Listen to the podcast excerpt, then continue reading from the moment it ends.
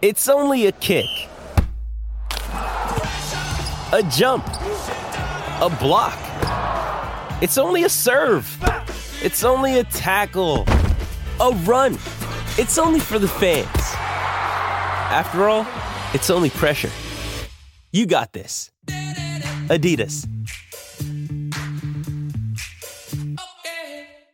You know the difference between hockey and those other sports? You gotta be tough to be a hockey. I idolized Dominik Hasek. I played goalie because of Dominik Hasek. My life in hockey has been started because of Sabres hockey. I didn't need playoffs this year. I wanted it, but I didn't need it. But when you screw up for the fans as much as the team has over the last like five years, and just don't hold yourself accountable, I'm sorry. I'll hang up and listen. I'm sorry. Welcome to Two Goalies, One Mic, an in depth look and behind the mask conversation about the greatest game on earth, where everything goes and nothing's off limits. Now I'll tell you something about this guy. This is only three minutes, eh? Whammo!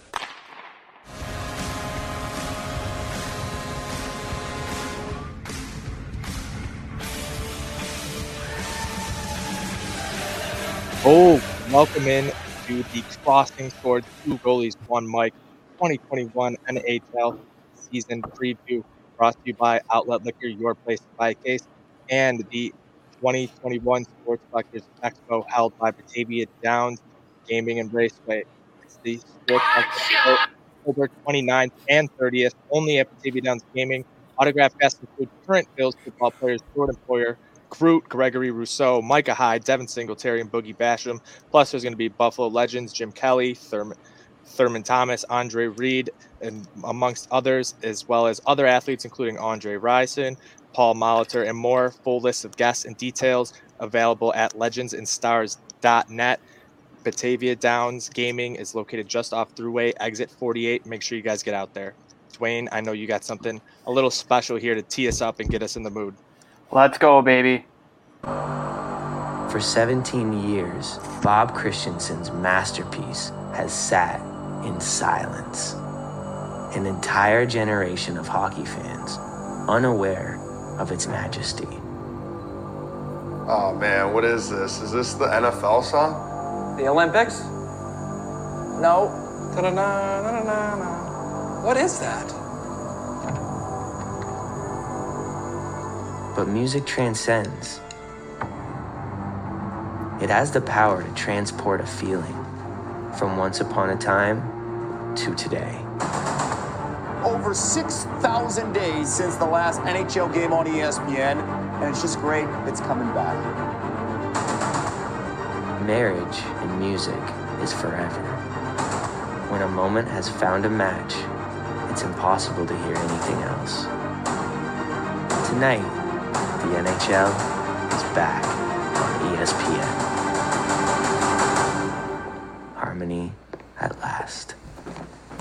You been, my old friend? Yeah, good to see you. Thank you. It's all yours.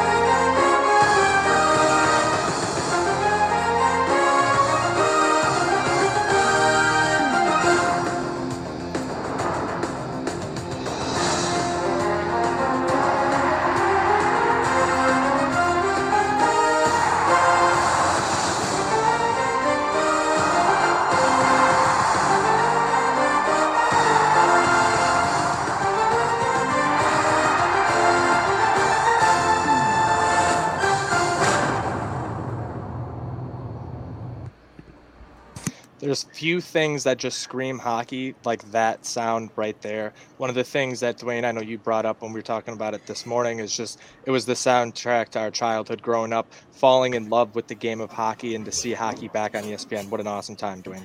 Yeah, you know, it's you, you know, you hear that you hear that theme song like every once in a while over the last like, you know, decade or so, you know, ever since, you know, 17 years ago when yeah, hockey for last, you know, was broadcasted on ESPN, ESPN, sorry. Um and you know, it kind of takes you back a little bit, you know, you, you but you, you don't really feel the full effect of it because you never like hear it in its entirety the way we just did. And literally the first time I heard that when I was watching the capital, uh, the sorry, the Tampa Bay, uh, Tampa Bay Penguins game last night, it just sent chills, absolute chills through my entire body because I was just remembering everything that was so great about hockey back when I was a kid, you know, back in the days of the goat head, uh, just you know remembering old Jeanneret calls, you know, playoff runs, just watching, remembering guys like Jaromir Jagr, uh, even Gret, you even Gretzky, Messier, Peter Forsberg, Sakic, Yzerman, the, the, the, the, great rivalry years that lived and breathed on ESPN uh, between Colorado and Detroit. You know, Chris Osgood, Patrick Roy, Dominik Hasek, Marty Brodeur, all all those great goaltenders that really made me fall in love with the position, maybe want to play the game of hockey and just seeing how good of a job ESPN did last night just makes me look forward to hockey, not Sabres hockey, but hockey so much this year. Absolutely. We're going to be watching a ton of other hockey. So thank God for ESPN Plus. Going to be carrying a shit ton of games for us this year. But it's not just the Dwayne and Ty B show here. We got Colin and producer Steve joining us here. I'll send it to you, Colin, first. Um, as a, as a bit of a younger Sabres fan, you haven't heard that music ever really associated with a Sabres game. You have, uh, you know, eh, we all have our expectations expectations going into the season. But how you feeling here? We've had you know two games last night. Got a bunch of games on the slate tonight. How you feeling with hockey back? Oh, it's you know hockey's one of the it's one of my favorite sports just because of how fast paced it is, and it's it's gonna be weird seeing it on ESPN, like you always think of it on like this a Sabres game on MSG or whatever. At least for me, because that's like 17 years ago. I was four years old. Like what? I don't remember that. But like now, I got I've, I've had ESPN Plus, so I can like watch all the games now. I still have it. Like it's it's a good time to be the sports fan. We got the NBA starting right up too. Football is right in the middle of the season. Baseball is World Series. Hockey starting right back up. Mm-hmm. that means there's a glimmer of hope, if you want to say that, for the Sabres, because you know everyone starts off zero, zero, and zero. So Absolutely, absolutely. And shout out to everyone tuning in. If you're watching over on the Twitter sphere, make sure you hit retweet and like. Easiest way to help us, yep. and it helps share what we're doing. And if you're watching on YouTube, make sure you hit the like button, subscribe, hit that little notification bell so you know every time we go live. We're going to be going live a ton from Crossing Swords throughout the season with, um, you know, our our um, thoughts on some of these terrible games, you know, during intermissions and some pre games and post game stuff for you. And Dueno is going to be killing it with two goalies, one mic, and a guy who is a fixture now on two goalies, one mic. Producer Steve, you're a bit of an optimist here with the Sabres. How you feeling? Um, I'm feeling all right. You know, uh, at this point, I kind of treat the team like it's a, like a startup company. You know, there's gonna be a lot. There's gonna be a lot of hurdles. There's gonna be a lot of obstacles. Sometimes it ain't gonna always be pretty. But yeah, I think that's that's kind of like the perfect way to look at things right now because we had the rebuild and the tank, and now it seems like we're at that point again where you know we just had that the number one pick and you know blah blah blah and everything else going on, and it just feels like we're you know spinning our tires yet again, Dwayne. Yeah, you know, um, yeah, I put a tweet out uh, yesterday from the two goals on my account asking everybody to give their their GIF reactions to the lineup that uh, the opening day lineup, and you know it was comical as expected. Just you know, people just losing their minds, ready to jump off their roofs, and I don't blame them, man. Like I, I, I still don't understand how you know, Arttu Ruotsalainen is on the outside looking in on this team. I know Donnie Meatballs tried to put everybody's minds at ease, saying, you know, that's not like a permanent set thing. Like he could just easily be in the lineup game number two, eh, even even though he's not in game number one. It's, it doesn't matter. You, you, you, you like the whole the whole narrative is this youth movement, right? This youth movement where we want to start letting these young kids play and earn their keep well, how are you doing that when you're rewarding guys like Cody Eakin, Kyle Okposo, keeping them on the roster? I, I, get it that you're paying these guys money, but Ruotsalainen earned his spot on this roster, a full time spot on this roster. And if you're going to tell me that you're going to try and put a competitive team on the ice, but he's in the press box while guys like Eakin and Okposo are playing in the opening night lineup, I'm sorry, I'm not buying that at all. Like I, I'm just not. Like this is a tank season. That's what this is.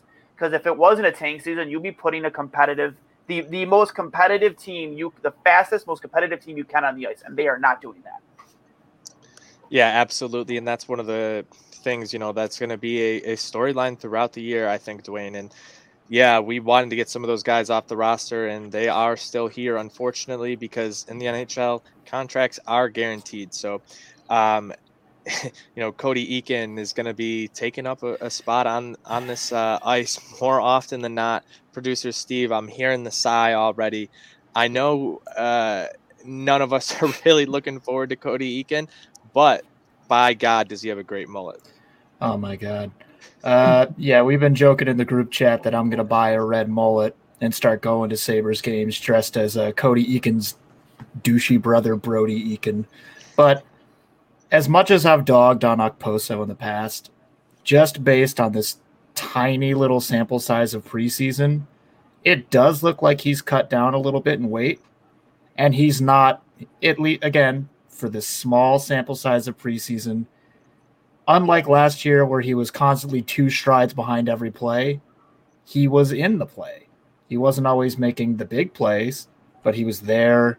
He was contributing. And to the, at least to that regard, it looks like he has done some work in the offseason to address the things that are, you know, very widely criticized, probably within their organization and obviously on the outside. Like, dude had cement cement skates, but mm-hmm. he's picking it up a little bit. And I, you know, I'm, I'm, you know, whether or not he can do that for 82 games, I don't know, but I'm I'm gonna I'm gonna try to be a little bit less harsh on him because I can see he's putting in some work to go against what's been literally weighing him down for many many seasons now. Yeah, and, and we saw him, you know, get the A on his chest, and as well as Zemgus Girgensons, and it looks like they're going to be on the fourth line, if you will, to start the season, which is an interesting move uh, for the Sabres franchise. You have the video of Okposo and Girgensons as the two to get people pumped up to go to games. Yeah, I don't know if you're getting me pumped up with those guys as fourth liners. Uh, uh, so let's talk about you know this potential you know opener tomorrow a little bit, guys, because I don't know what to expect as far as fans and especially a turnout because we saw the preseason games where there was literally 20 fans like in attendance. I'm oh, probably setting, yeah, I'm probably setting the over under at like 50% capacity at 9500. Dwayne, you think we can hit that? I think you're going to get at least 8,000 people in there, but it's going to be tough because you have to remember the border is still closed.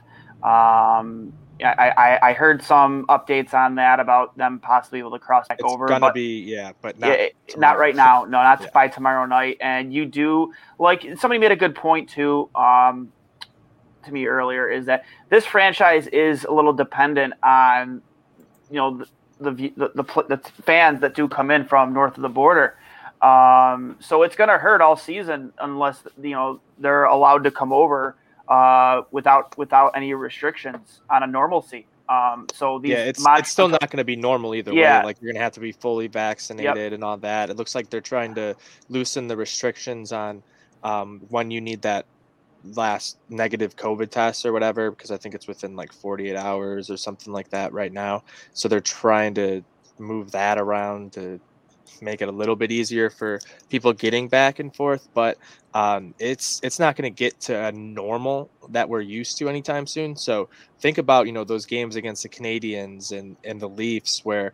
Uh, Sabres fans traditionally sell off their tickets. They don't usually go to those games. And no. the draw, especially when the team is bad, are those Canadian fans. And did not have them in the building is going to hurt them uh, immensely. So it's sort of surprising to me we haven't seen more sort of outreach at trying to get you know the local fans in there and and that type of thing and that's something the team might have to resort to at some point but colin um, for you if someone gave you a ticket tomorrow and said you got to pay $20 for parking you know $15 for a beer it, it, makes it very tough for fans to to go.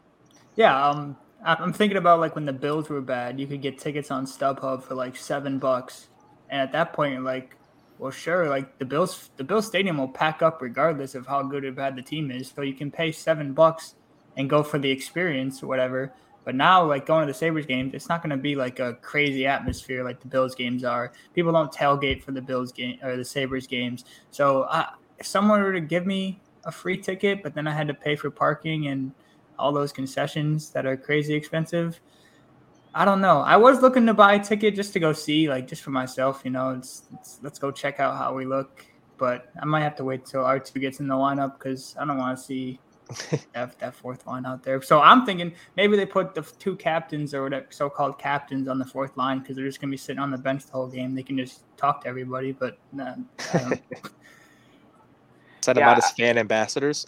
yeah. Listen, you and I've again I've been very critical, obviously, of upper management ownership too. But the thing of it is, I mean, you could really solve this issue and avoid an opening night embarrassment pretty easily. You own both teams. You offer the first ten thousand fans that show up to the game a ticket to one of four Bills home games, so you're not you can spread it out evenly. You own the team, like a voucher. You put them up in the nosebleeds, whatever the cheapest seats you have available. It's not like the team isn't making you a shitload of money. And That's you're not how- gonna you're gonna make money off concessions and everything else. Exactly. get You're, in. you know what I mean? Like to avoid this embarrassment, and it's just it, it's really mind numbing because you know you're you're trotting out. Kyle Okposo and Zemgus Girgensons is wearing your letters. It's insane. You know, you're you're, you're is holding what back- it is, bro. Yeah, it is what it is, Mister. It is what it is. Uh, you're, you, you- you're holding back a kid that we were all pretty high on at the end of last season. You know, you, you saw how well Arttu Ruotsalainen played. You know, you know, people were bummed that Peterka and, and Murray were sent back to Rochester, but I understand it. it for Peterka especially, it's better for his development. But if you want to get people to come watch this team for the sake of your 80 year old announcer, it's his last season. At least it's his last home opener. Get people through the door. Show this is a perfect example of why Terry and Kim Pegula don't give a shit about this team. Because if you did, you would do everything was within your power to get people through those doors. Hey, Dwayne, they were hiring for a ticket salesman the other day. Yeah, it's insanity, man. Like it's fucking ridiculous. Like you have that at your disposal. You own the other team, mm-hmm. which now, as of Sunday night, or technically early Monday morning, is the number one team in all of the National Football League. Allow, like, offer those tickets for free. Show up here, free tickets. Go see the good team and allow when the Sabres score a goal, God willing they score a goal tomorrow night, that you have an arena that's loud cheering for its team, not crickets. Jesus. Yeah, I mean, there's there's a ton of things you could you could do, like you said, because they do own both teams. You're not losing money by giving out free tickets that aren't going to be sold because they're not going to be sold anyways. You're only gaining money because of the money off of concessions and everything else, like we brought up. Um, but oh. I just want to take a moment real quick. 1 1 right now, Montreal Toronto game. They're in the first 0 0 early between the Rangers and Capitals. But yeah, guys, I think it's going to be it's going to be troublesome throughout the season for them to get people in the arena because how much are you really looking forward to? Dahlin's been on the team for a few years. We know he can do some crazy stuff. Like, why wouldn't I just watch that from my couch if I care to see it? Besides that, you know, I, I would like to see, you know, Dylan Cozens. What can he do uh, this season? Can we continue to see more progression out of Casey Mittelstadt's game? But those aren't things that are going to sell me to to get into that arena or to go to these games, Steve. I mean, I'm a weird exception to this rule. For the past seven years, I've been watching Sabres games from the comfort of Philadelphia, being one of 12 people wearing a blue jersey in the wrong place to be wearing blue. Capital scored. All nice. right. Was it There we Ovi? I don't know. Oh. Chase to the great But- one. But that said, this is my first oh, season living in Buffalo, living within a mile and a half of the stadium. And I don't have a car, so I don't need to pay for parking. I don't drink. So it's literally just price of admission. And that's all I'm there for anyway. And, you know, I'm trying to be You a probably- cautious. You op- could probably go to every game for less than hundred dollars. Uh, at, that, at that at that point, it's yeah, it's starting to you look just like have worry that. about fees. yeah, the tickets for tomorrow are pretty expensive, but then every other ticket that's on sale is like at least half that price. Yeah. So Yeah, but, I don't I don't know if there's too much to be excited about though in terms of eh, you know, in-game experience or Or you're not excited I- about I've already talked 41-year-old Craig Anderson? product, but yeah, I, I don't know. Colin, try to can could you try to sell me on on going to a game cuz I I can't talk myself into it. I mean, Dwayne just yelled at all of us. He should put in for that job that they put out for. Trying you know, I applied. I applied for that job, but I didn't have a trench coat to fit all the tickets in, so I didn't get hired. Yeah, you're going to have to scalp them to sell them. But yeah, I they come to the they, they come to the ticket window, and I'm just gonna yell at them until they give my tickets. Yeah, exactly. No, you can't leave. Get in there! Get in there. I mean, I don't think- negotiation. aside from Dwayne yelling, like what else is there to be like any excitement over? Like it, it's we we all everyone knows what this year is. Like there's no hiding it. There's not like oh we're 30 games in and we suck. Like let's start to play even worse. Like we all I'm know so this- shocked. This yeah we all know this team is going to be bad 30 games in, 60 games in, and then 80 games in. So It's gonna hurt. the, the hype is all for like the next two three years this year is kind of just oh we kind of have to get through it so what's there to be excited about you got young guys developing but they're not going to be good enough to match up against teams like tampa and pittsburgh and those high flying offenses that we see like they're it's you're going to go watch them develop as they're getting destroyed because the goalies can't stop anything they're getting scared right by so uh, I don't know. I really, if they lowered the price of a beer to like three bucks, maybe I'll go in for that. But that's not gonna. ever Dollar beer happen. nights, I'm telling you, you would pack Oh, that dollar- building oh, if yeah. did beer a night. dollar beer night. Dollar Even beer five night. dollar beer night. Dollar beer Five dollar nights beer night, I have uh, think you buff- would. Five dollar- five dollar beer night is good for you and good for the capitalist in all of us. You know, we don't want to. Five dollar beer night. You better you better have Buffalo PD on standby at all at all. That's what I was gonna say. It's just gonna turn into Buffalo Fight Night. Yeah, Um, do do it which during a Toronto also, game. Also, sign me up for. But something I want to commend us for. We've gone 20 minutes without talking about the white elephant in the room, so we're going to continue to not talk about it or mention Thank it by you. name um, because everyone's talked about it ad nauseum. There's no reason to It's- continue to beat this point into the earth. We all know he's never going to play here again. So let's move on. Uh, Dwayne, it's it's tough for you feeling that I know, but yeah, he's never going to wear that sweater ever again. One because they don't wear that one, but he's also never going to wear that crest ever again. Um, they've Who completely who botched made that bobblehead? So That we'll we'll move on to the next topic, um, which is trying to figure out how to replace that production. And it's almost impossible with the guys you have on this roster to be able to produce what he did night in and night out, especially adding a shit ton of defensive um, stuff into his repertoire until he was getting hurt there, getting banged up a little bit. We saw him pull back the reins some, but Dwayne is all tangled up over there. Boys, Starting to have a little how are we? guys, how how do you replace the production from your one C like that?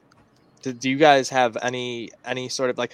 Can Cozens take a big enough step here in year two, where you don't you don't miss a certain player?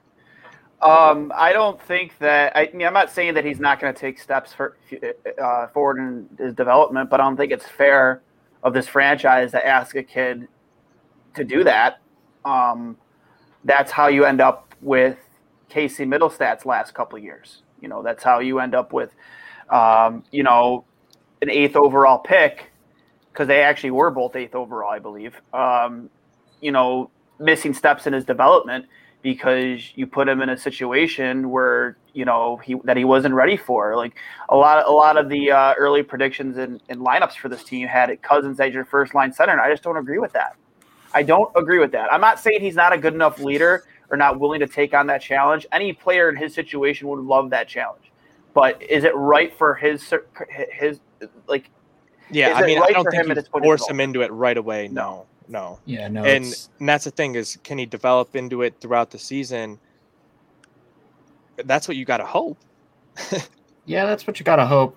I, I I think the issue is just that to to make a messy metaphor, we're trying to force a kid who just learned how to kickflip to go toe to toe in a half pipe with Tony Hawk in his prime. Yeah. Because that's what a lot of these people are in their respective positions. Some of the best athletes at their craft, Yeah. playing some of the best hockey that anyone has ever seen. And, you know, he's 20. Mhm. I don't know about the rest of you, but I wasn't doing anything all that impressive at the age of 20, even if I was getting paid I mean, I was- $900,000 to do was it. crushing an impressive amount of bush bushes every week, but that's about it. I mean, that's impressive, but not it, it's it's No. a spectrum. But that but that said, it, and I know Dwayne has talked about it a lot. That you know, you know, everyone criticizes the idea of Buffalo making trades for people because you know the season in everyone else's mind is already spent. But I think players like Dylan Cozens or Casey or any of these developing forward talents that you know want to improve their they need some kind of security blanket. They need some sort of veteran presence that can like go out there, do the darn thing. They don't have to be a stud. They don't have to be a fucking wagon, but they have to be consistent at their craft. And they can learn from a guy like that. Like, we, you know, we don't need another Eric Staal situation, but we need somebody who's been around the block, knows what the hell they're doing. And when you put them in just about any situation, they know how to handle it competently. And those are the kinds of people that we that need to be teaching these young people. Like That's those, some, that's the type yeah. of player you should have added to this roster. When you look at it down the middle right now, you have Mittelstadt slotted in your one C. Tage Thompson, you bumped over to play center, and he's going to be your second center. And then uh, Dylan Cozens. So you could really use some leadership in the center of the ice. Guys who've been there and done that. Um, could Donnie Granato, you know, coach him up to that level? Yeah, I mean that's what you got to hope for. Um, but to have another guy on the team who's been there, done that, and can sort of give these guys the little tricks of the trade and those little things to continue to add to your arsenal um, in terms of whether it's you know winning a, a big defensive faceoff late in the game or those little things that are going to get you from being a good player to an elite player. Think about um, Nathan MacKinnon's development. Um, you know, say three, four years back, everyone, you know, great player, great player, but he can't lead a team. Now he's been carrying the Avalanche and he does it all, you know, offensively and defensively for them. They can trust him late in the game to win big draws. And that's what you're going to have to figure out is, is Casey Mittelstadt that guy? I mean, I don't think he is right now.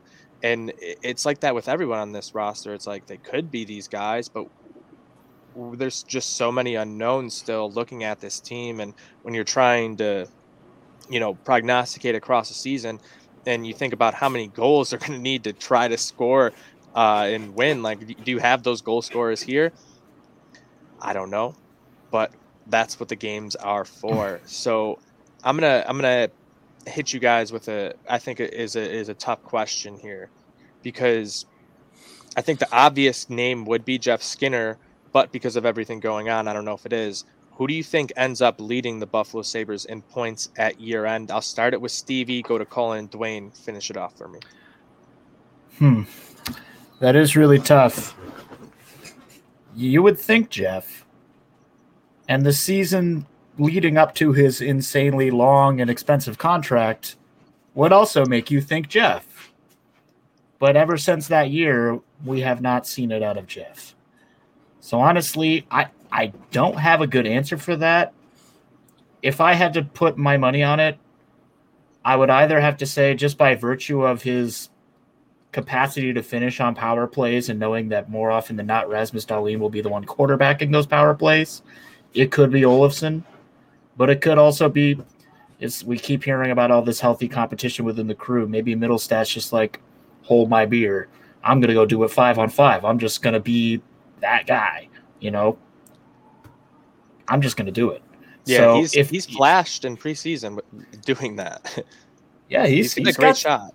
Yeah, he's got some shots in him that I did not know he had. Um, so th- I would love it to be Skinner. I would love Skinner to finally have that bounce back year we've been talking about for three years, because you know everything leading up to signing that big contract, the dude was a stud. He's a good player. He can finish. I don't know what the hell happened, but he can't finish right now. I would love it for it to be Skinner, but if things have remained the way they've been, my money's on either Olofsson or Mittelstadt. As your cat goes crazy in the background, Colin, who do you think? Um, Olofsson is a good answer 'cause- just because of, I mean, how many power plays we're we going to get? That really doesn't depend on how good or bad the team is. Like that's just how You're gonna get power play plays. goals. Yeah. So Olsen is a good ch- choice to do the power play, but he can't play f- great five on five. My, R two can. my two my two answers. I just had a fantasy hockey draft the other night, and my last pick I took Mittelstadt because I said somebody has to score goals for the Sabres team. And then I talked to my buddies over the weekend while we were watching the Bills game, and I was like, "Yeah, I took him because somebody has to score." And he's like, "No, no, nobody has to score for the Sabres. Like it's not a guarantee. They're just gonna get You're goals." So I, I did pick Mittelstadt for that reason, but I, I'm hoping we can see a huge step for Dahlin in which he can quarterback this that power play. He can quarterback the offense from the blue line, or they let him reign free and do what he what he was drafted to do.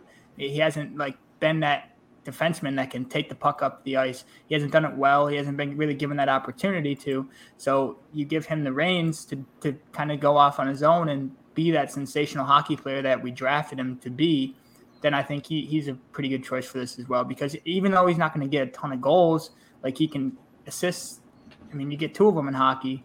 Two guys can get an assist every play, every goal. So I'm going to say either Mittelstadt or Dahlin, but I like I like the Olofsson choice because I mean we're going to get power plays. That's inevitable. It's hockey. So and I mean, death, taxes, and Victor Olofsson scoring on the power play. Those are the only three guarantees in life. So Dwayne. Yeah, um, I'm gonna go a little off the board here, but I feel pretty confident when I say it because I like I think Olofsson is. I mean, I think his five on five game under Granato is to improve, but the big thing with Skinner is he need he needs a, a, a reliable center, and we don't know if we have that right now. I'm not saying that Cozens and Mittelstadt can't be that, but he's no Jack Eichel. He's not. Um, neither of them are. You know, I could see him getting back to like a 20 goal form this season, but I think the guy who's going to take a huge step forward this season is going to be Rasmus Dahlin. I think he's going to be playing every single every single. He might even double on the second power play from time to time. He's going to be playing 25 minutes a night. Um, you saw shades of it last year with at, with Granato at the end. You saw him start to get his get, get his groove back. Uh, you saw him start to get his swagger back. Um, and I, I just feel that, you know, before Ralph Krueger, he was on pace for 50 point seasons as an 18, 19 year old kid. If he can get back to that, which I think there's no reason to believe he shouldn't, especially with being asked to do a lot more this season. And I think we've all seen his maturity level. He does have that ability to take on that kind of role. Um, I think you're looking at a possibly 60 plus point season this year from Rasmus Dahlin. I've also I've, I've heard I've heard stuff that they've been looking to move him up and play him at forward a little bit. Is Colin, like, come on, don't steal how my thunder. That's exactly what I was Oh. going to talk about. Okay, so okay, Rasmus go, go, go. Look at his- Spoilers.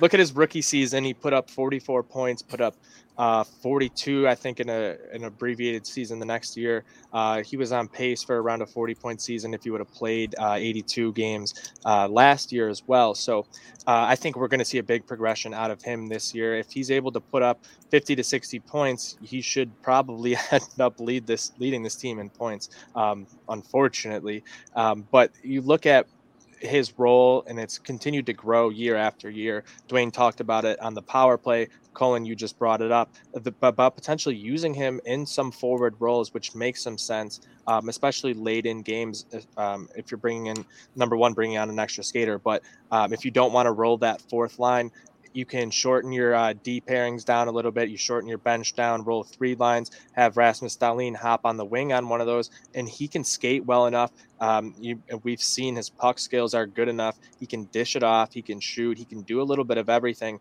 So if you trust him in that role that we saw out of Phil Housley early on in his career at times, I think Rasmus Dahlin's potential here is is close to a point per game defenseman, which is absolutely incredible. And what we all sort of thought we were getting out of Rasmus Dahlin at that draft.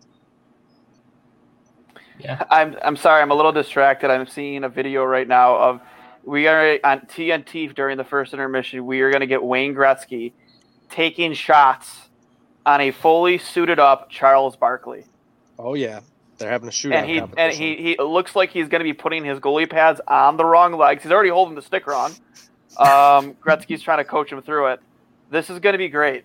This is, this is gonna be a, such a fun season. Yo, that's gonna be amazing. If if TNT can do for the NHL or even remotely do for the NHL what it was able to do for the NBA for years, I mean, I think this is going to be a it's gonna great be year. it's gonna be extremely entertaining. You have Yes. Paul Bissonnette next to fucking Wayne Gretzky. Yeah, it's going to be Like, unbelievable. Just them alone, like that's gonna provide so much uh, content. You have all of TNT's partnerships with Charles Barkley already hopping on, Yep. and then you have AEW. You have CM Punk who just came back. He's a huge, huge Blackhawks fan. Uh, Britt Baker, big Pittsburgh Penguins fan. Like you just have a shit ton of stuff you can involve. I'm super it's not excited. just hockey. A lot of crossover stuff to get more people excited, and to get more people excited, we got to talk about some other teams besides the Buffalo Sabres because it should be a very exciting year of hockey. But before we bring on our next guest, gotta uh, again remind you guys get over to legendsandstars.net. Get your tickets for the Sports Collectors Expo that'll be happening October 29th and 30th over at Batavia Downs. Um, going to be a ton of current Bills players, including Greg Rousseau, um, Micah Hyde, a few other names, and Bills legends like Jim Kelly and Andre Reed and Thurman Thomas. But we have a legend in his own right joining us, none other than Mr. Dewey Oh. Crocs himself. Oh, Dewey. You know it wouldn't be, you know, some crossing swords action without bringing in Dewey. Yeah, we'll let him talk about the Islanders for a little bit, but you know we're gonna start talking about the division here in general. I gotta go get a pillow and a. I gotta get a pillow and a blanket. real quick. Dwayne, Dwayne, Dwayne's already tired mid-season form. Yep. Yeah, Well, yeah. he's also already yelling mid-season for him. Yeah, we he did, th- he did lose his mind for a little bit at the beginning. I'm not gonna. Yeah, lie. the, screen the screen was good. shaking. Oh, but listen, but listen, I, I had every right to. It was very justified, very very justified. Sorry you weren't there to see it, cats. It's- It was very justified. Absolutely. I'm sure there'll be another chance for that. We got our guy watch- Katz here to talk a little bit of Isles hockey, and then we're going to start talking about the talking about the Atlantic Division. Herniated disc in his neck, guys. Oh, that's probably not good for him. No, we still haven't not. mentioned his name, Dewey, so don't mention it once. I did once. Fine. Did. No, you didn't. No, he you said Voldemort. God damn it. Same, same thing. Dwayne, we can't have nice things because of you, but Dewey, Islanders made a couple moves. Lou is awake this summer. The team has been making some big runs these past few years, but just can't get over the hump that is the Tampa Bay Lightning. Is it their year? Yeah, uh, I think third time's the charm here. Going into this season, I think the team as a whole should look and feel very similar, minus Jordan Eberle getting taken by the Seattle Kraken, who had a pretty impressive game last night. That first shift last night for him was pretty great. Hit the post, mid-season form for Jordan Eberle. Uh, we did add a couple of players. We got Zach Parise and Zdeno Chara, who no one really thought was coming to the island. Um, we lost Nick Leddy to Detroit and Jordan Eberle, who I just mentioned hoping to make another deep run in a I think still is the toughest division in hockey, the Metropolitan Division. You got Sidney Crosby, Alex Ovechkin, and Matt Barzal with the Island. Anything can happen. It's going to be a long season. We're back to a full stretch of 82 games, and I can't be any more excited. And back to the regular divisions, which is throwing me off again already. We will not be playing the Islanders in divisional hockey this year, but we will be playing Thank them enough. yeah, last year was weird. You know, Rangers, Isles, over and over, just absolutely brutal. Can't stand those fan bases. They're the worst, aren't they? The worst. They We're the- are. we are the loudest and the most passionate. And Got to Dewey, give it to us. We're very loud down here on the island. Dewey, UBS Arena is going to be Listen. opening in a few weeks. Be- that before place we- looks bef- incredible, Dwayne. I, you, you- hold on, this Listen, new arena listen, looks sweet. Listen, listen. He wants to talk about loud and passionate. No, that's not because you're like yelling and stuff. You guys are in Long Island, you're just naturally loud. loud. Like it's not. There's not just like.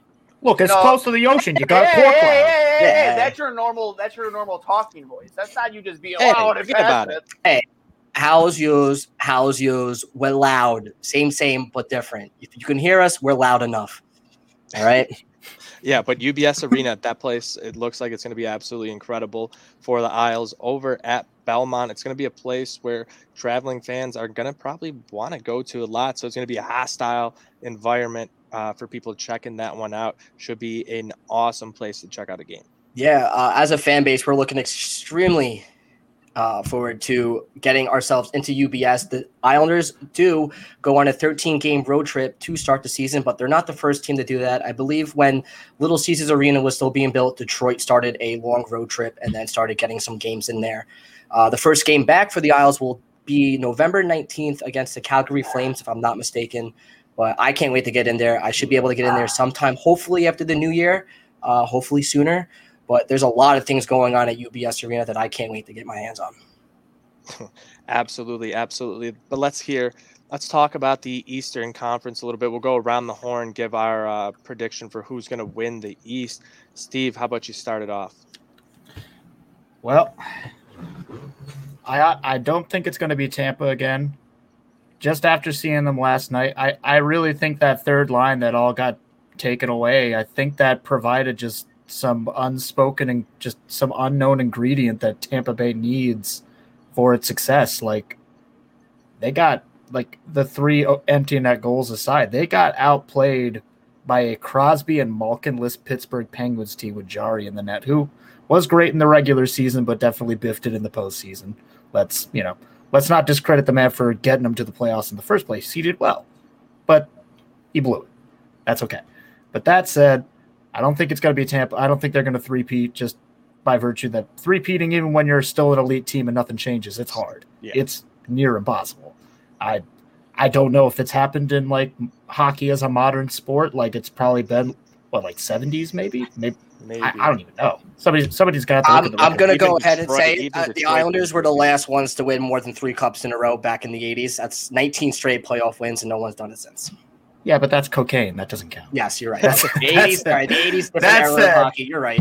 You're if right. it's not the Isles, and I, I, I will begrudgingly admit that as you know, calculated as their game is, it's consistent. They know their strategy, and there are very few teams that can knock them off their game. So if it's not going to be the Islanders, I honestly think it might be the Panthers. I think they've got the right pieces to do it especially now that they got Sam Reinhart. I miss Sam Reinhart. I am not. I'm not going to stop being sad about that. I miss. I fucking miss Sam. I'm sorry for swearing, but I just miss Sam. you can swear. You're allowed. Colin, come back. Sam. What? What are you seeing across the East right now? Do you think it's still the Lightning's uh, conference, or, or are we going to see some new blood?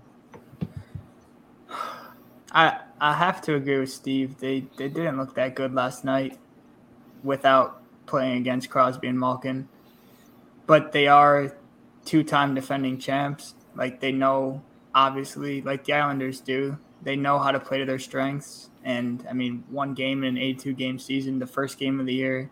I mean, aside from the Sabres, what team is going to look just the same? The first night is halfway through. So I think it could be Tampa's year. I also I think Boston has a chance to do it as well. Um, it all comes down to their goalie play. They have they have the D man to do it. They have the forwards and Pasta and uh, Marchand. I think they have the firepower to do so.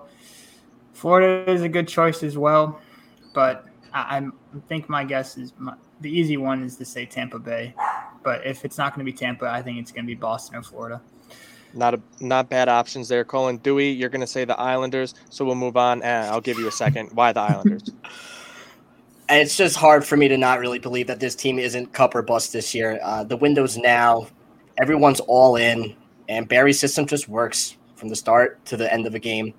And like Colin just mentioned, for to see Tampa come out as a banner raising night and lose without playing against Malkin and Crosby, kind of red flags there. But it's a long season; everyone's got to get back into the groove.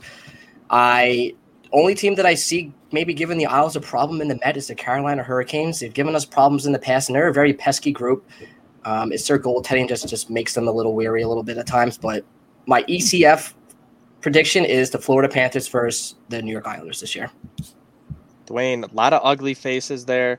You're gonna have to explain those to the people right now. Listen, I know Tampa Bay misses the guys like Blake Coleman and Yanni Gourde. Trust me, those guys fill roles, man. They scored big time goals, especially in the playoffs. But you're not going to sit here and tell me that they're having that, that they're not going to finish first in the East. They still have Kucherov. They still have Hedman. They still have Sergachev. They still have Stamkos. They still have the best goaltender in the world. You cannot convince me anyone else is better than Andrei Vasilevskiy. The guy is an absolute cheat code in net. So you're not gonna. There's absolutely no way they are not finishing first in the East. I'm sorry. I'm sorry, Cats. It's just not gonna happen. they're a little hungover from raising a banner. You know, you know what I mean? Like that happens sometimes. I, I would have liked to have seen it come out there with a little more energy, but you're not to sit here and tell me that a team that has literally, possibly the, def- the best defenseman in the world and two of the best forwards in the world, and both Kucherov and Stamkos, are just to. Or I'm sorry, I forgot about Brayden Point. I, he's a super. I was about to say. I was about to say Brayden Brayden Point Point. Three Blaspheme. legitimate superstars on their team. And that's just it, it- they, I don't even know if all three of them make up their first power play unit. I'm pretty sure they do, but if not, then like it, it's just insanity to think that that team isn't finishing first. and isn't cup or bust for a third year in a row. Yeah, too much parity in uh, the NHL. They're not making it for a third straight year. Sorry, Dwayne. Um, I'll dismiss that point right now. Go right you guys ahead. are all forgetting about a certain neighbor up north, the Toronto Maple Leafs. Ah, get the fuck out of here! I know you're the host, but come on, come on. They're probably they're going to be in the playoffs. Well, yeah, but Montreal's not going to be good this year with Carey Price not being on the team to start the season. Um, I don't think Boston's going to be as good as they've been in years past. They're still trying to retool. They're doing a lot of different things. I don't know if I trust them fully. I think Tor- Toronto should probably win the Atlantic Division. They're going to put themselves in a very good position heading into the playoffs. And if they do that, you potentially get the Lightning knocked off because they run into some prob- troubles with guys who consistently are injured. They're great players, but how often has Stamkos missed games? Kucherov missed games. Even Vasilevskiy has gone out for long stretches of in periods of time. I ha- think the Lightning are going to run into issues with it throughout the course of this season. It is so hard to win year after year after year and to stay healthy. And when you have key guys who continue to go out of the lineup, I'm I'm worried about them for that reason. And when I look across these other teams, I think who can do a little bit of both. I know we've made, you know, a ton of jokes about, you know, the the Leafs choking this and that in the past. But with fans back in Toronto, I think they're going to do it. They're finally going to get back to a cup. And I'll it's a spoiler alert for later. Uh, I'll save that after we make our Western predictions and talk a, a little bit about you know who think's gonna win the cup because I got I got something fun for that. But I I really do uh, think that the Leafs have a great chance this year in the Eastern Yeah. Conference. Uh, I, you're not wrong. They, I, I think that the Toronto Maple Leafs have the, if not the best, the second best pure goal scorer in the Eastern Conference behind Alec Ovechkin, and that's Auston Matthews. Yeah. I think when it's time for Ovi to hang up the skates, that torch is handed to Austin to start making more of a name for himself. And I hate to say it, but like John Tavares is just not a bad player. He's just a bad person, but just not a bad player. They do have the pieces, and can Jack Campbell bring them all the way to the playoffs? They got to play 82 games. They do. They do play 82 games every year, but to get 82 games into the playoffs, just to lose four in the playoffs seems to be a trend for them. Could it be a different year for them? I might think so. At least getting past the first round. I, I think so. I think they're gonna make a little bit of a run this year. We'll, you know, I'll, I'll, I'll I got, I got some stuff playing. Don't worry, we'll crush on the on the Maple Leafs fans in a minute. But let's talk about, you know, Western Conference predictions here. We got the Crackheads now out west with the Seattle Kraken joining the league this year.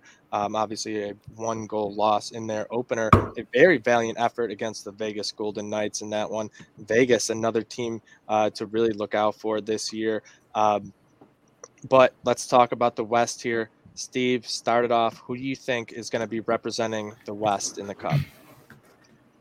Well, Vegas has been hungry for it since day one, and I think all these seasons where they get so so close and just don't quite make it, I I I think I think they're really in that mindset that it's just like they're also in a cup or bust. Not necessarily bust, like they're going to completely eviscerate the whole team or anything, but like it's basically like I'm rolling on my sleeves. All right, let's stop fucking around. Yeah, the pregame show's nice and all, but let's play some let's play some hockey.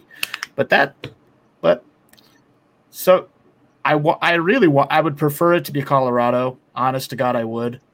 But I, I, I just don't have as much faith in the goaltending now as I did when Grubauer was back there.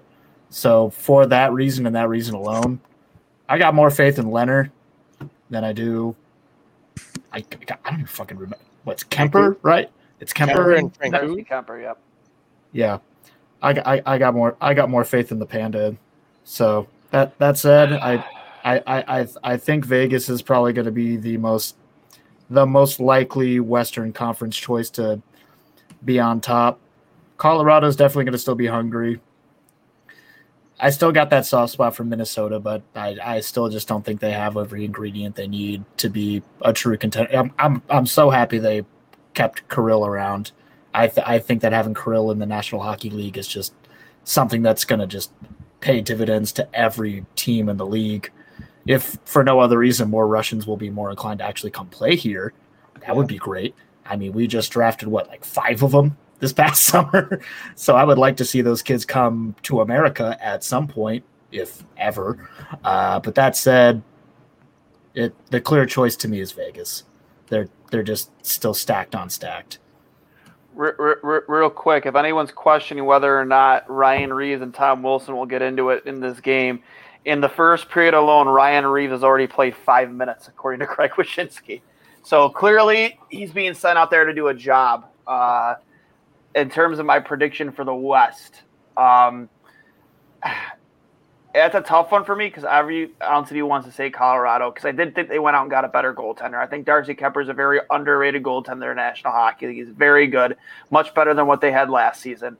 Um, but um, I think a lot with Vegas, it hinges on again. I, I think there's a deal to be made out there, and if they get him, I think that would put that. Now, this is all dealing in hypotheticals, but I always keep hearing that if there is a Jack Eichel trade to be made this season, it'd be to Vegas. So if that Send were Voldemort again. I did, I did. I don't care. I don't care. If it happens, I think they just jump to the top, not just in the West, but I put them at the front and winning the entire the entire thing because that's the one thing they've been missing is a true. I mean, I like love Mark Stone and everything, but like a true elite number one center. And uh, but with that, that's a hypothetical. Uh, as it stands right now, I think I'm going Colorado. I think that team, again, is just so good top to bottom. They're so deep. They have four centers that can score. Um, and that's one of the hardest things to to to, to build uh, on a winning team, when, to sustain a successful hockey team, is having at least three scoring lines with three scoring centers, and they have that, you know. So, um, and now again, like I said before, with a better goaltender in that. So I'm going to say Colorado as rosters sit right now. Yeah, and Colorado, they went out, got Jonas Johansson as their backup yep. right now, while Pav, uh, Pavel Francouz is out with injury. Mm-hmm. So that'll be um, a nice little addition right there. Um, and then with that roster, dude, for Colorado, it's just insane. Like when they went out, they added Andre Burakovsky, such a such an underrated addition. He is a roster. good goal scorer, great goal Ex- scorer. Exactly, he just was underutilized there, and Washington just wasn't giving the opportunities just because of the guys around him. But stepped into a huge role for Colorado and really, really succeeded. Um, another guy to look out for for them, Alex Newhook, a youngster who mm-hmm. made that roster. He's going to be a fun guy to watch throughout the season. I think um, Bowen Byram's going to take a big step forward as well. Um, just being, Kadri. being able to play with um, with some of those um, you know other guys on that uh, that defensive uh, pairings where they got enough you know stay at home guys they can let everyone else kind of do their thing. Um, I just love love love what the Avalanche bring. Um, you know, night in, night out, just roll so many lines that can score and get things done offensively, defensively. And if you sure things up in the back end, um, where they've dealt with some injuries over the past few seasons and seem to be their their bane the past few years, I think they're going to get over the hump this year. I think the Avalanche get there, and I think that's why the Maple Leafs fans are going to be upset because they're going to get their asses stomped by the Colorado Avalanche, and they're going to get sent home sad. That's what we were waiting for. Haha, sorry, Leafs fans. Dewey, who do you think's winning the West? If it was the early 2010s, I want to put my money on the Chicago Blackhawks because I love Patrick Kane and I love Fleury out there for him. Fleury has made the postseason, what, 13, 14 straight seasons in a row? Mm-hmm. He might be able to get the Blackhawks back in the action there. And I really want to start putting more faith in these Western Canadian teams like Winnipeg and Calgary and Edmonton and McDavid and Draisaitl and Hellebuyck out in Winnipeg. Uh, but I really do think it's Colorado's year to take that uh, that league that conference and be in a Stanley Cup final. Uh, they got Cal Makar and Devon Toews headlining that blue line, and that should say enough for that. That's very scary. That's a very offensively powered blue line. And they got the goal scoring, Nathan MacKinnon, You got the Moose, uh, Mikko Rantanen, Burakovsky, like you just mentioned, and Nazem Kadri, like Dwayne mentioned earlier. And I think they're just a powerhouse in the West.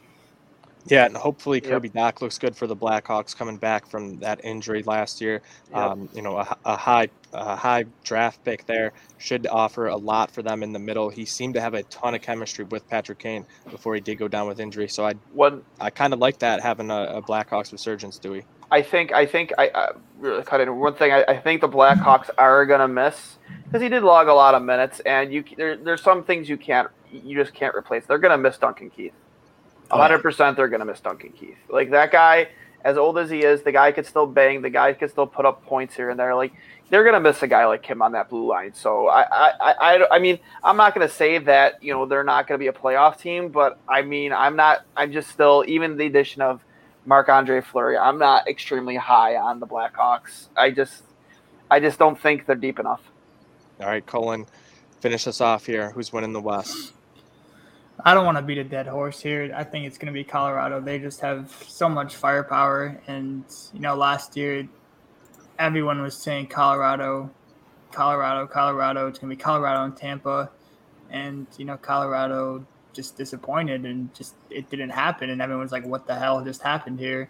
So I think they're coming back this year, full 82 games to just assert their dominance even more and I think they, they have a really good shot at getting to that Stanley Cup final. There is one team, uh, Dewey brought it up, that the Edmonton team with McDavid and Draisaitl, like they they got to do something more than just get to the first round of the playoffs. Like those are the two of the best hockey players in the league in the world right now, and only getting. I know two players on a hockey team can't get you far, but like you have those two, they should be able to get you at least win four more games and get you to the second round at least. But yeah, it's Colorado.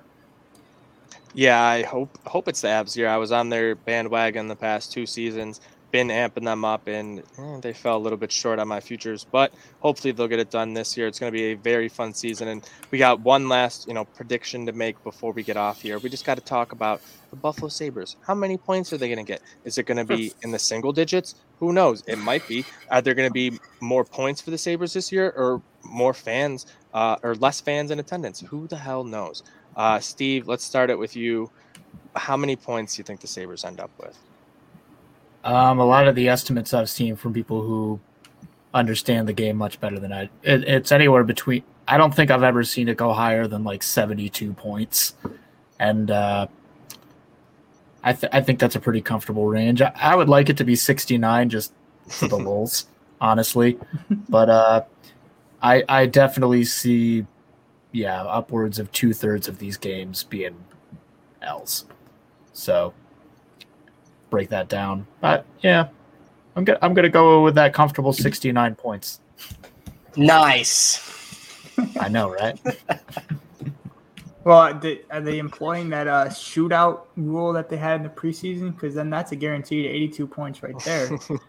but now I think. Well, we'd have to call up Jack Quinn to score those power play goals to the shootout goals rather. Yeah, he had, so- he had some he had some filthy uh, shootout goals in the Oh, preseason. Yeah, he's got. It just got good hands. it, it just sucked for the rest of the game. He was a little invisible, but he's also young. I'm not I'm not I'm not going to dump on him, but at the same time, like I wanted to see more out of Jack Quinn in the preseason. I just did kind of kind of made me sad. But that's not what we're talking about. 69 points in the total standings at the end of the year. I like it. I like it But a lot. respectable 69. Wholesome. Oh, 69 is always respectable, always wholesome. Best number there is. Colin, are they going to be at 69? Maybe more. See, the fan in me wants to say more, but like the realist in me thinks it's going to be probably a little bit below that, probably in the 60 to 65 range. Getting, I don't know, 20 wins, like that's that seems so low when you play 82 of them. So that's already 40 points. So then you're hoping to maybe force overtime of it like 20 more times. It, just I don't see them winning 30 games to get to 60 already and then having what give or take however many you want in overtime losses. So I'll, I'll go ahead and say like 62. I think that's, I mean, maybe being a little generous. It is lower than what Steve said, but how serious was Steve's answer at 69? I don't know. But we'll see what, we'll see what the Absolutely rest of you three say. Yeah, I was I was going to be right in the middle there at, at 65. Um, it's going to be tough for them to get to that 30 win mark. I think they're going to Yeah. be in between 25 to 30 wins, and then you know give or take you know 10 or so overtime losses and whatnot. It puts me around 65. I just don't see them getting into the 70s because you're going to have to get over 30 wins more than likely. Dwayne, where you at? I'm gonna put them at 68. Um, one thing I think that Granato's team is gonna be, it's gonna be very tough to play against them. Um, they're not gonna win a lot of games, but they're gonna force some games into overtime, 100. percent um, I think that they're gonna be, they're gonna work their asses off. Um, I think that's what Granato is going to get out of these players. I think I saw a lot of shades of that at the end of last season.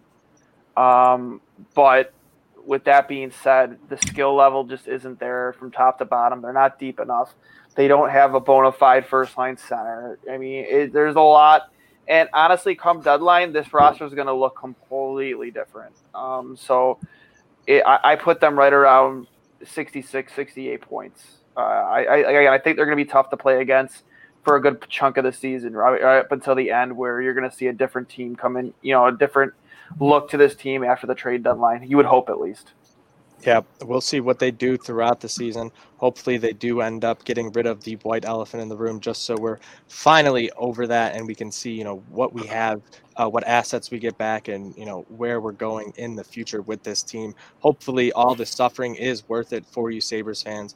Um, you guys can check us out tomorrow night. We'll be back here live doing some stuff for the Sabres game and throughout the season through Crossing Swords. Dwayne's going to be running two goalies, one mic throughout the year, talking with Coley and a bunch of other guests, um, breaking down what's going on in the world of hockey and giving you some insight behind uh, behind the mask. What's going on in these goalies' heads and what moves they need to be making.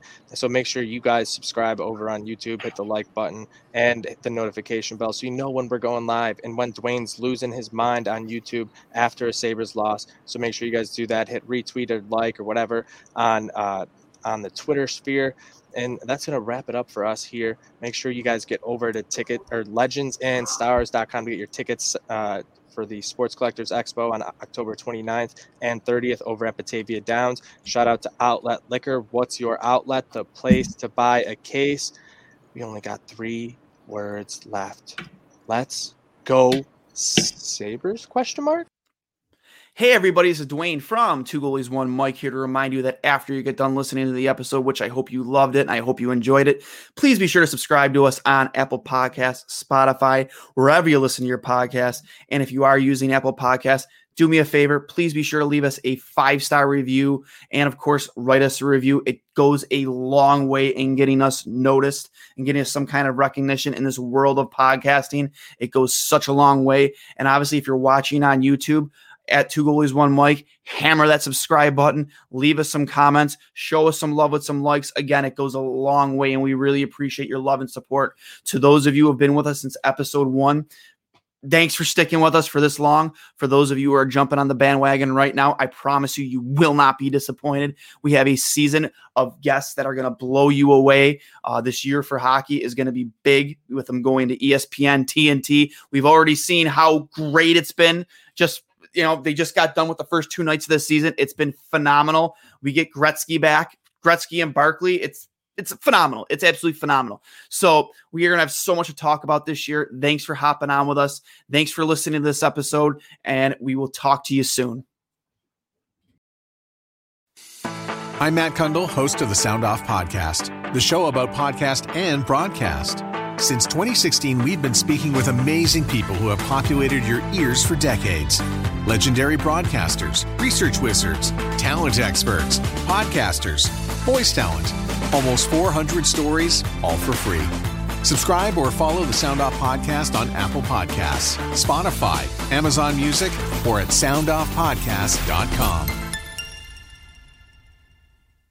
I'm Jeff Woods, and I'm shining a light on music and the rock stars who make it. He just was one of those people. He, he stood out. He was a magic guy. He really was a magic guy. All, we all have faults. He had the same amount of faults as we all have. This was before Led Zeppelin. Robert was full on. I mean, he was Led Zeppelin without the band behind him. He had the hair, the jeans, the whole thing, you know, and he was amazing. The Records and Rockstars podcast, heard around the world and yours to hear wherever you get podcasts.